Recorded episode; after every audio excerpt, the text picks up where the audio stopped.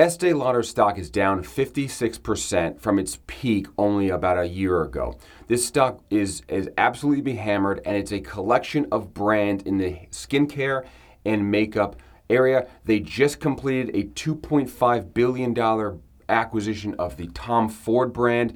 Uh, they also own brands like Clinique, Too Faced, MAC, Smashbox. Let's go through this cash machine figure out how much jack they make, and if you bought the stock today at the new low, held it for 10 years, how much money would you make? Ready? Let's get to work. Welcome to Rational Investing. My name is Cameron Stewart, CFA. Thank you for watching the channel. I greatly appreciate it.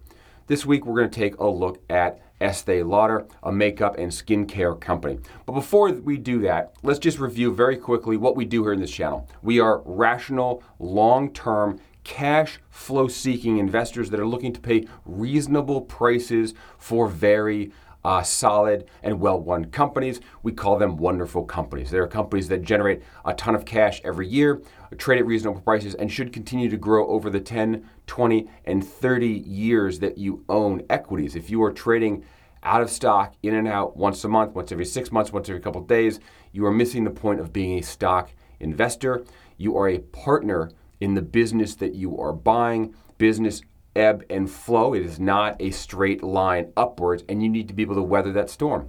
To do that, we look at 10 years of data and we try to figure out what is the long term pattern of this company. Uh, what has management been able to accomplish with reinvesting their money over these years? And if we believe that and we can make a conservative forecast, let's buy the stock and hold it for a long, long time. That is how compounding happens. And we do this by reviewing five key factors for the stocks that we look at. And this is kind of the launching off point for further due diligence, but it's one, there are five factors that I have found as a CFO in my professional life that does actually get to the root of the, um, of the underlying business. And that's what I try to focus on. Number one, top line revenue growth. You want a company that's growing their revenue as a whole. Number two, earnings growth. I want a business whose total company wide earnings are growing, not just earnings per share that can be manipulated by the number of shares outstanding. You want total earnings growth. Number three, you want strong free cash flow. You want cash flow that can easily cover the capex required for the business. Number four, you want low debt. You want a business that has less than three times debt to EBITDA as a starting point. And number five, you want a well priced stock. You want a stock that has a margin of safety built into the price already. How do we do that? You put forth a conservative forecast in your assumptions. I often deviate from what analysts on the street um, are projecting because they're analysts. They want investment banking fees. They want clients to believe in them. They, they have under they have conflicting interests. What I want to do is build a forecast that I'm willing to put my money against, and that means it's going to have a margin of safety in it. So if you build a forecast that's conservative and the price is low enough to where your conservative forecast is expected to beat the S&P 500, in my mind that's a great place to begin a position subject to obviously further due diligence. So that's what we try to do here. We build a conservative forecast and let the stock price come to us. That's going to limit the number of stocks that you can pick, you buy. If you remember, uh, making an investment portfolio is not about picking stocks. It's basically excluding uh, stocks, and what's left are stocks that meet your criteria. Those are the ones you can consider. Okay, let's take a look at Estee Lauder. Now, behind me, I have some data from the Cash Flow Club. If you're not familiar with the Cash Flow Club, take a look at cashflowinvestingpro.com. It's a monthly club where me and some analysts publish our thoughts on a whole host of companies. I've just published Estee Lauder, and I want to go through it today.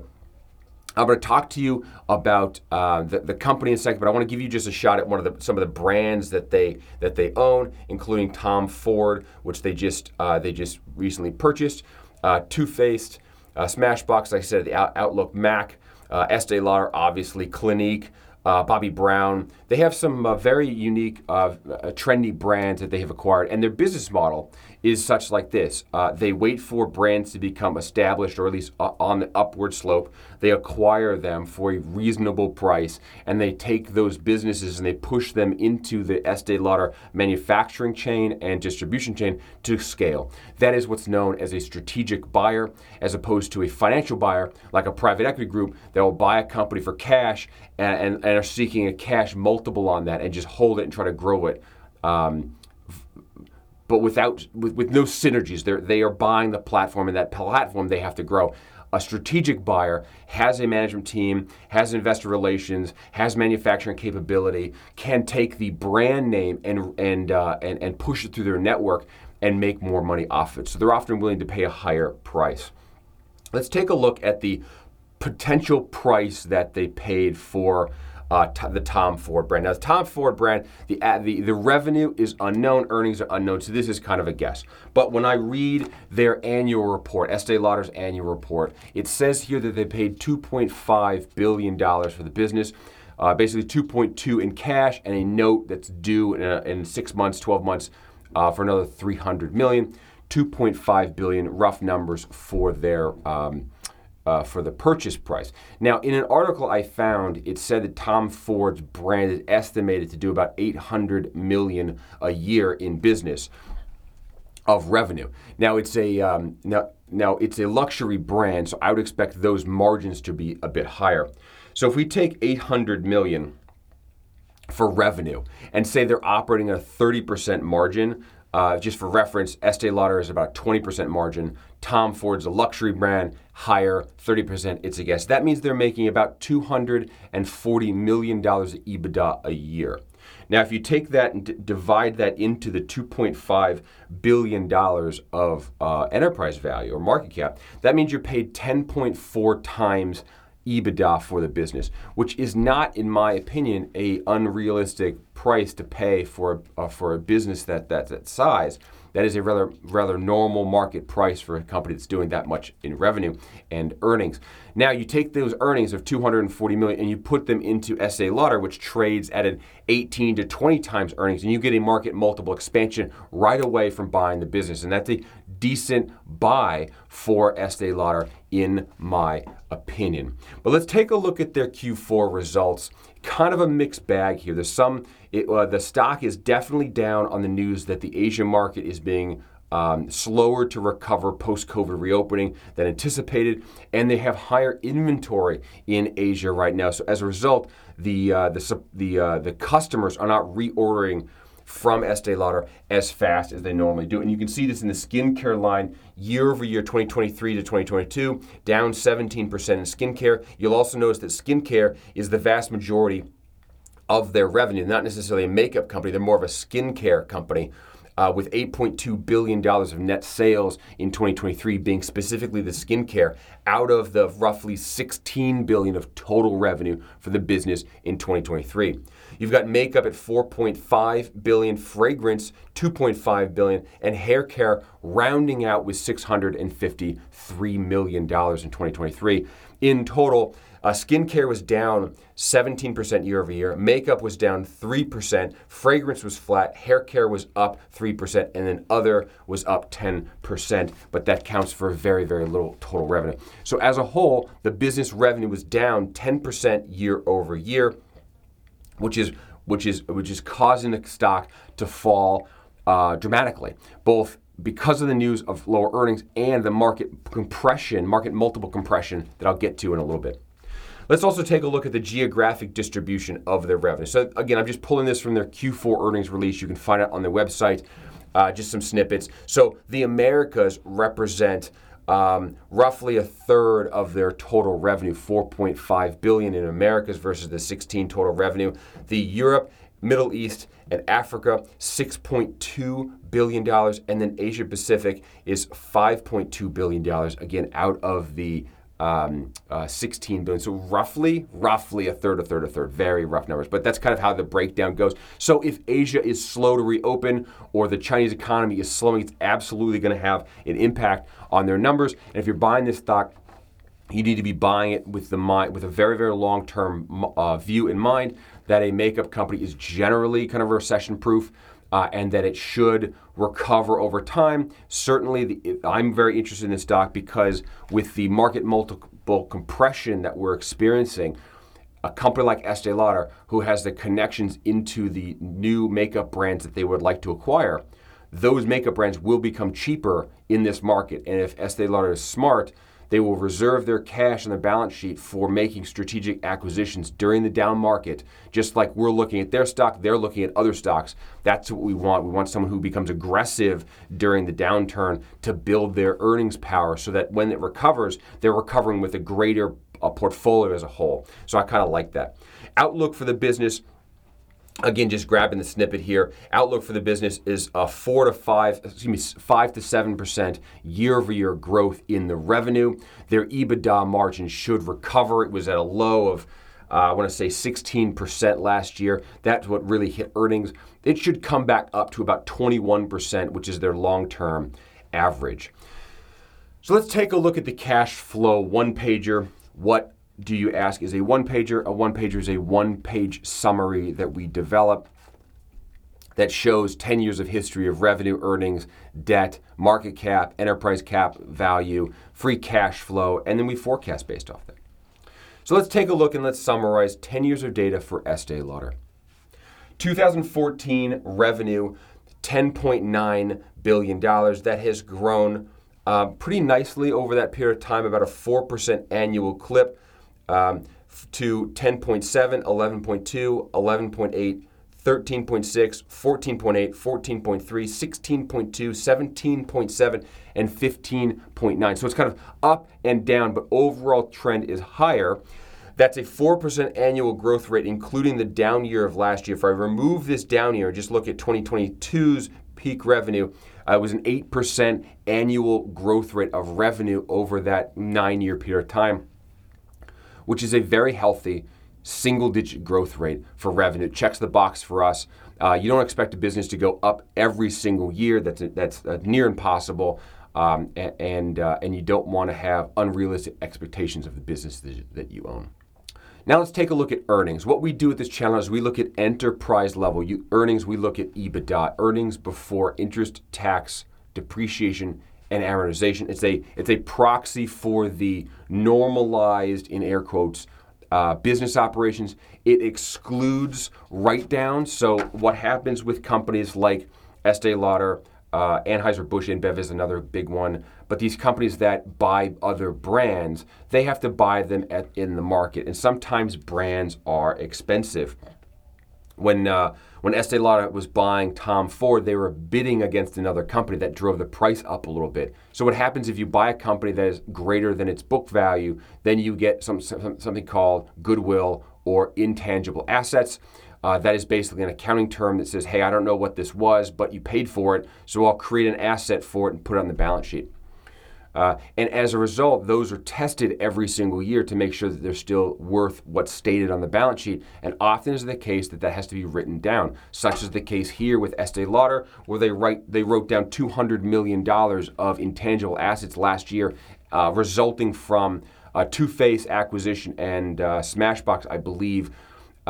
Those were acquired years ago. You continually test those every single year. And if the projected cash flow of the business is not living up to the carrying value of the asset, it's written down. Those write downs are excluded from this EBITDA number. That's why I call it normalized earnings because it's kind of trying to remove some of the noise just to get an idea of the, the normal kind of cadence of the business uh, without the accounting changes that happen from time to time.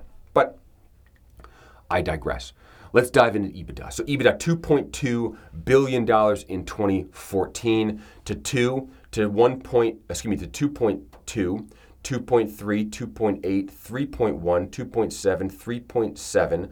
4.2 was the peak last year, and then 2.5 billion dollars last year, down almost 40 percent uh, as a result of the lower revenue and higher costs that happened last year. Now, it's interesting to note that this peak of 4.2 billion last year did not include the Tom Ford brand, which we said made about 240 million a year. So if you take the two, uh, the 4.2 plus another 2. 250 240 million, you get about 4.5 billion dollars of earnings from a business that has Tom, Tom Ford and has peaked last year with uh, before the decline.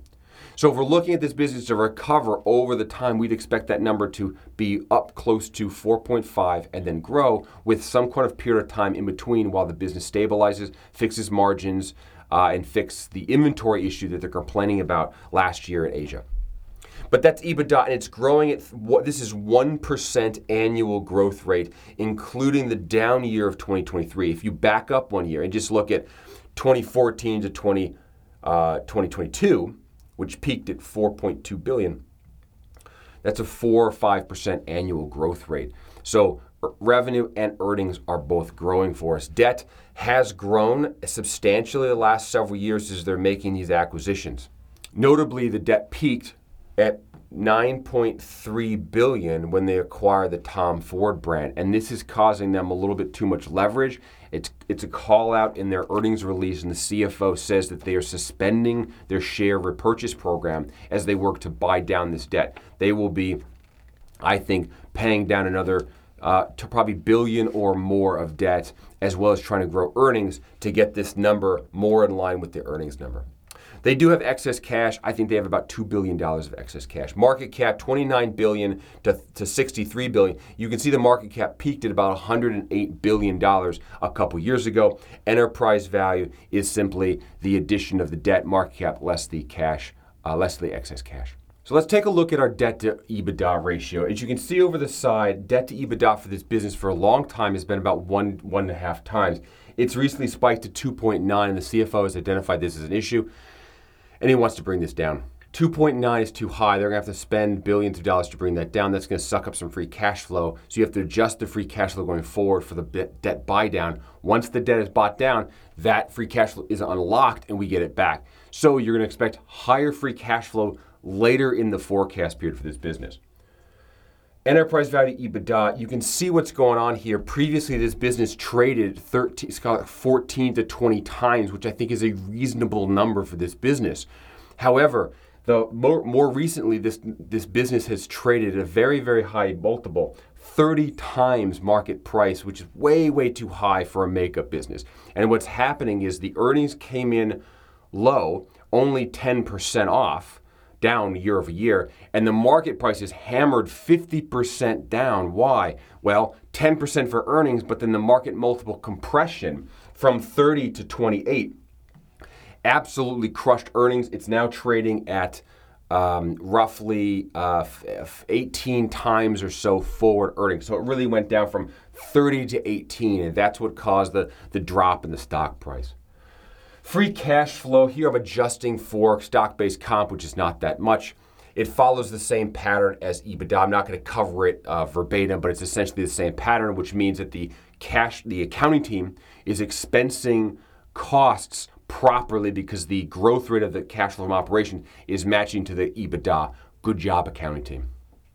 CapEx is a notable notable increase here in 2022. Their CapEx went from roughly 600 million dollars to 1 billion, and they're expecting a billion next year as well. What's going on?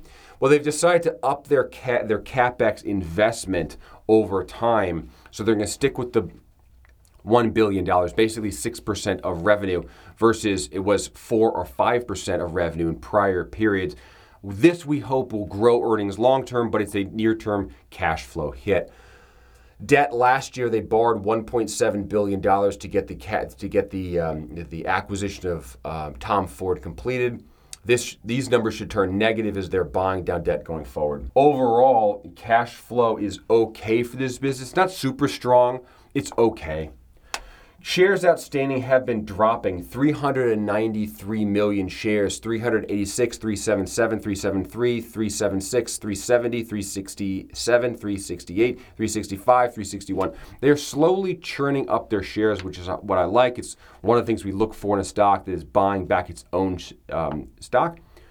They've said they're going to pause this because they made the big acquisition and they need to digest the debt. That's a smart move. You buy back stock when your stock is cheap and when you don't have other higher, more creative investments to make. If they've chosen to go after the Tom Ford brand, which is a step in the luxury direction, which is what I want to see them do, that is good. I think they bought it at a reasonable market multiple. And if they have, I have to digest some debt to do so, I'm all right with that. Pause the share repurchase, integrate Tom Ford, build that brand, and then re-engage that share purchase a couple years from now if you can't find another acquisition. That I like. They are continuing to maintain the dividend. So as a result, I can show you free cash flow per share, the price, and then a yield. The yield here is pretty small. On a forward basis, it's about 5 to 6%, which is, in, which is kind of in the mid range. We want to see things that are 8 to 10, but they're rare. I'll take a business that is growing solidly single digits with a 5% free cash flow yield on a forward basis. I think that's still a decent company to own. So let's forecast this business. So, what I've done, I took their guidance. I said, okay, you're going to grow revenue at 5 6% a year. EBITDA margins, free cash flow margins are going to return to their historical averages, not the peaks we saw last couple years, but I'm taking like eight, nine years of history and saying, okay, EBITDA should be about 21% of revenue. I think it was 16% last year. So you're going to get revenue growth over time plus margin recovery. So you're getting an acceleration of EBITDA growth in the near term, and then it flattens out to where margins stay and your EBITDA growth rate is the revenue growth rate. So that's what you're seeing here. And I'm targeting roughly $6 billion of EBITDA out long term for this business for a conservative recovery. Could that be higher? Yeah, I, I, I hope it is. And I hope what we're doing here is baking in some conservative assumptions to where they're going to beat it. Because if you buy the stock, you're, you're putting your money on this forecast. You're buying the forecast. So then after you have $6 billion of EBITDA out 2023, uh, 2033, excuse me, out 10 years from now, you have to catch a market multiple of that, and I'm going to give 18 times. Now, again, if we look historically, this thing has traded anywhere between, call it 14 and 19, as high as 31, which is a ridiculous number. 18 is reasonable. So you're going to see this kind of compression depending upon where you buy, buy, buy the stock. It's, it's roughly there now. So it's really kind of holding that multiple flat. If the stock price declines any further, I think then you get the opportunity to have the market multiple expansion where you're buying the stock at 16 times and it's going to sell for 18 in the future. But right now it's about even. That gives me a $288 price target for Estee Lauder out 10 years based on an EBITDA market multiple method. I can use the same methodology and look at free cash flow per share. Free cash flow per share is down year over year because last year they borrowed a ton of money. This year they have to pay a ton of money back. And they're going to pay down the debt. I have about a quarter of a billion dollars a year, 250 million of payments for the next four years. And so you can see over time, cash flow comes back up to about 10%, it's going to be $10 per share over the long term as the debt is bought down, as earnings and margins recover. At a 4% yield, that gives me a $250 stock price. So I have two stock prices, two different valuations. We're going to split the difference and call it $270 a share out long term. That's what we think the stock price is worth. What can I buy today? Lo and behold, I can buy as much as I want for $156 a share. That means you're going to get almost a doubling of shares, not exactly a doubling share over time, but, but close. Plus, you get the pro rata share of cash flow. And if they can take that cash flow and go buy other brands during this downturn, instead of dividending it out, uh, that's an added bonus for us. So when I do the consolidated numbers, I get a 10% annual growth rate or an IRR on my investment by owning the stock over the 10 year period of time, which is a very, very solid return. Uh, in this market, I think it's a it's a decent bet on the stock. If the stock price drops further, I think it gets more attractive, and I think that's really why I want to do the review. We seem to be on the cusp here where we're beginning to be into discounted value range. As the stock pulls back below $156, if this trend here continues, we're coming off this peak and you kind of come down and blow past fair market value as the as the market kind of you know over accelerates, if you will then I think it becomes very interesting. If you're in this 120 to 114 dollar range, which is a significant drop from where it is now, but it gets very attractive. You're buying that stock at about 16 times or 15, 15 14 times earnings which would be great because then you'd get your expansion market multiple over time, plus the share repurchase program would be restated. So over time, this business, if you bought it low, it could be a trifecta. I think right now it's a good investment at its range if you want to start building a position, consider it. Uh, and then if it c- comes down even further, I think it moves into that trifecta range we talk about on the channel where you've got earnings growth, market multiple expansion, and a, um, and a share buyback program. So this is uh, Ben Estee Lauder, my review of it. I highly recommend you do your own diligence. Check out your own financial advisor. This is simply my channel, my blog, but it's um, I wanted to get the, the, the stock out there because I like the stock. So let's recap the five key attributes. Number one, top line revenue growth. Yes, it's growing. Number two, earnings growth. Yes, EBITDA is growing. Number three, strong free cash flow. It's not as strong as I would like, but it is there. It's present. We'll check the box. Number three, low debt. It's absolutely on the cusp. They need to buy down debt. They're saying they're going to do it, so we will check the box. And number three, well priced. Yes, I think it's well priced, and I think it could become a better deal in the future if the stock price declines. So I'm going to give it a good, put it on your shelf, take a look at it, watch that stock. I think it's very interesting as it continues to decline. My name is Cameron Stewart. This is Rational Investing. This has been Estee Lauder. If you like the stock, chan- stock channel, if you like the, the, the, the, work I'm doing, give me a like, give me a thumbs up, uh, subscribe. And if you if you want to check out the the the, uh, the website cashflowinvestingpro.com, I teach a course where I'll teach you how to invest. Uh, thank you very much. Take care. Bye bye.